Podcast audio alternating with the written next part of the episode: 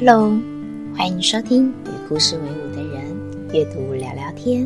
我是童书作家陈英慧，也是爱写故事、爱说故事的英慧老师。今天一样带来故事，和大家一起说说话。不论聆听的你来自哪里，也许这些故事都有某些可以触动你的地方。那个需要一点点陪伴的你，好好在这里静静的邀请大家和自己。在一起。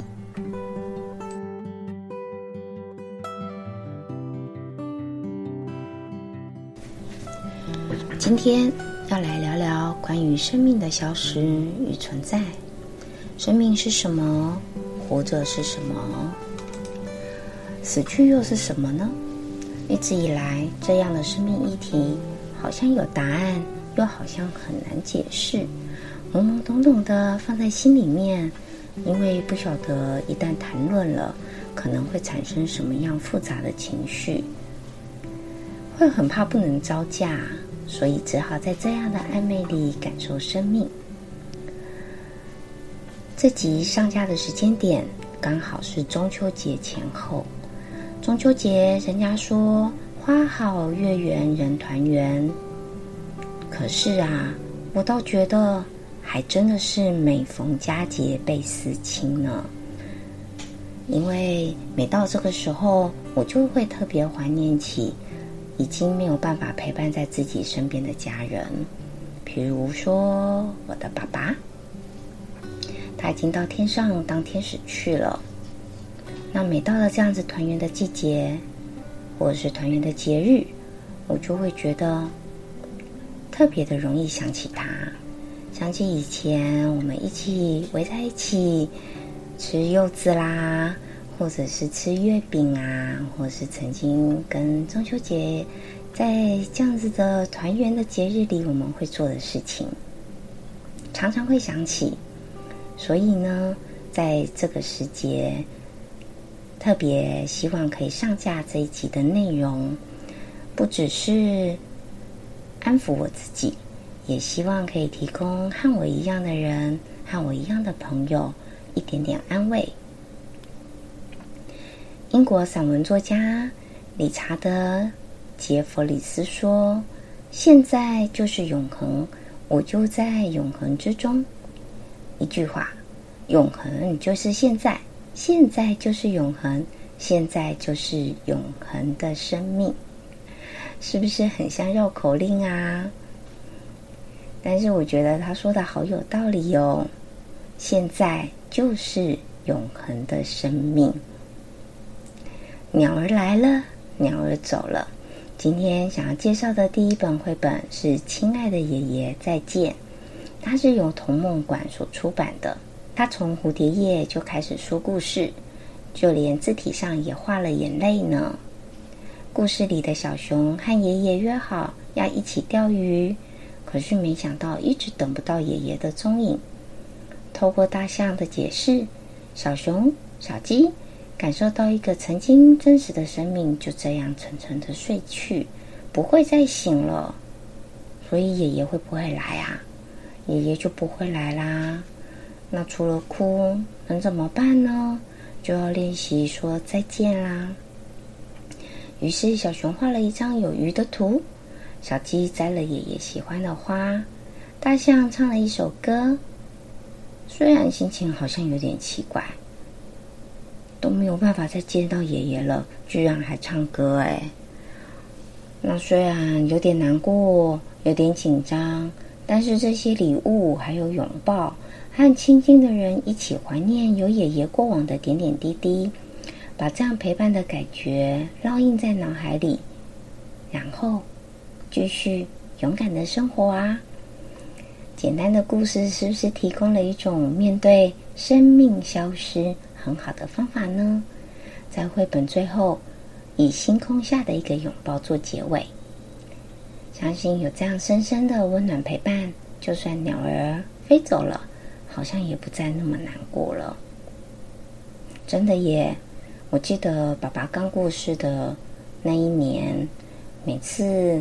在团圆的日子里，像过年啊、中秋节啊、端午节啊，我们就会常常用往事的点点滴滴来回忆我的爸爸。那在那个时候，感觉嗯，在讲这些回忆的事情，觉得很有趣，觉得很好笑。可是呢，眼角就好像泛着泪，但是就会觉得在那个当下，嗯，我有哥哥，那哥哥和妈妈，我们一起聊聊、说说、笑笑，好像真的就像故事所说的，好像也不再那么难过了。接下来要介绍第二本书，亲子天下出版的《云上的阿里》。这本书真的是赚人热泪的一个故事，描述母亲失去了她的孩子，绵羊妈妈失去小绵羊阿里后，失去了活力，而且每天都不愿意出门。很妙的是，故事不只聚焦在失去亲人的感受，它很有趣哦，它还换位思考，它试着从阿里的角度出发，揣摩。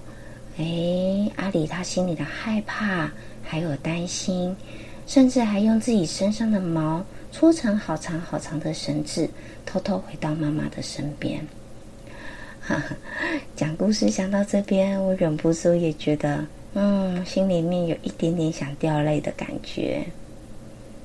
虽然他这么努力，只是好像事情没有办法如他所料，因为妈妈无法看见阿里。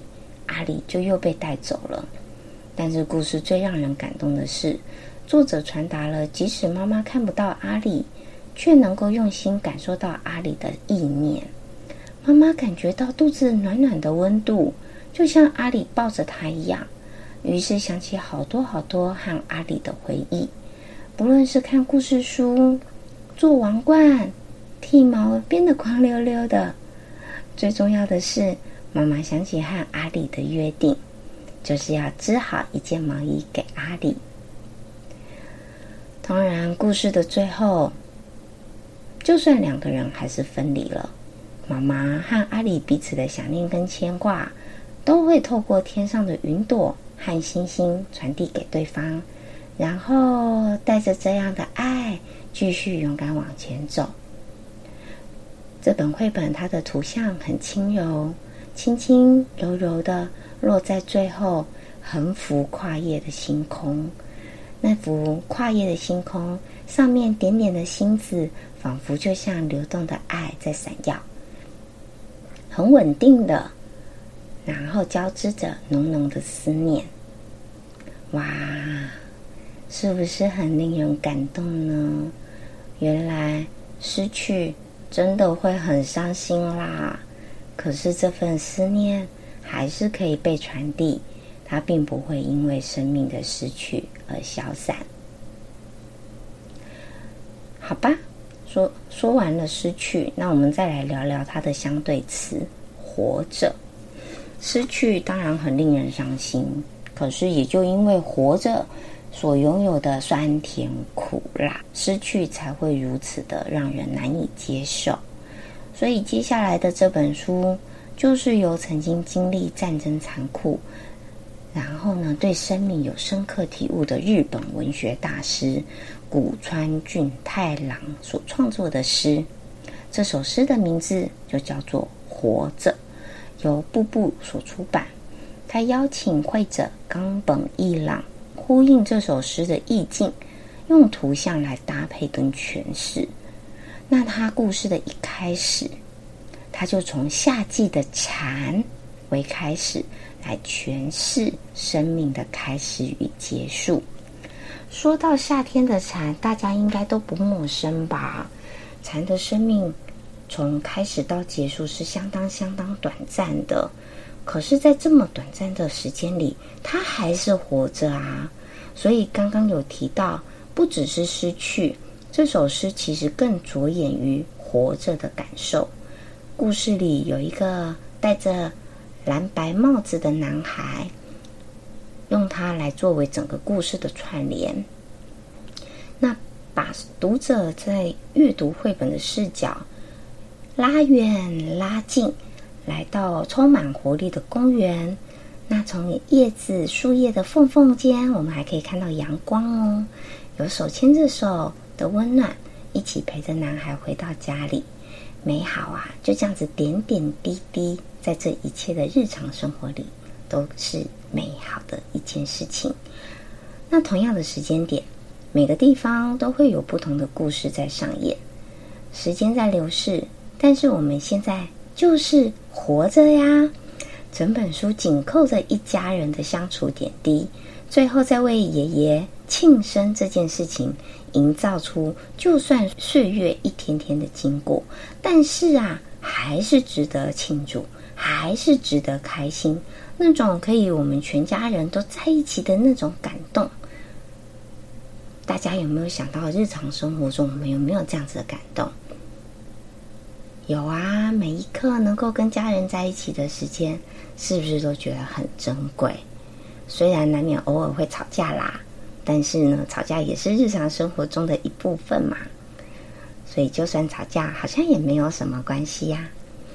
那最后封底呢，又以蝉，它重新啊，已经生命的消散之后，又重新的诞生，用这样子的。循环来为这本书画下一个完美的诠释。很，我们会很思念，很思念一个人。我最常想念的就是我的爸爸。他离开我们当天是已经十多年了。偶尔经过一个地方，去到一家餐厅，或者是听到一首歌，我就会想到他。甚至有时候去演讲的时候，里面会讲很多的故事小段落，也都跟我的爸爸有关系。就是因为曾经拥有这些这么美好的点点滴滴，所以觉得活着真好，不是吗？聊聊吧。如果你失去了某些东西或某个亲爱的人的时候，把思念点点滴滴珍藏起来，分享出来。这些点滴都证明了一起拥有过的那些属于你们的时刻，这些就是最美好的时刻喽。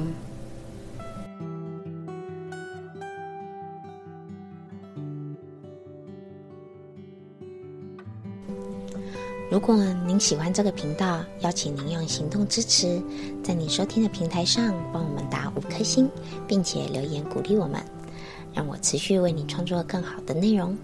另外，收听完这一集，如果有什么样的启发或是心得，都欢迎可以截图这一集的节目画面，分享到自己的脸书或是 IG 的线动上，take 我的账号 evai 一二一零，与我分享你的想法。最后邀请大家记得，我们是与故事为伍的人，我们就是自己的故事，就是自己最好的陪伴。下次见喽。